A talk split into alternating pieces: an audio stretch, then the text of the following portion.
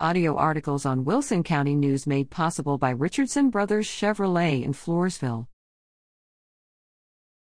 Floresville welcomes Prusky Auto Sales, A2BU TV.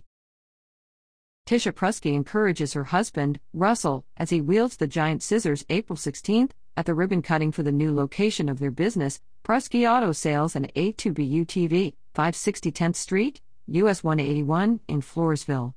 Also on hand for the event was Matt Adalp, who owns A2BU TV with Dallas Brewer, along with officials with the City of Floresville and Floresville Economic Development Corporation, and family and friends.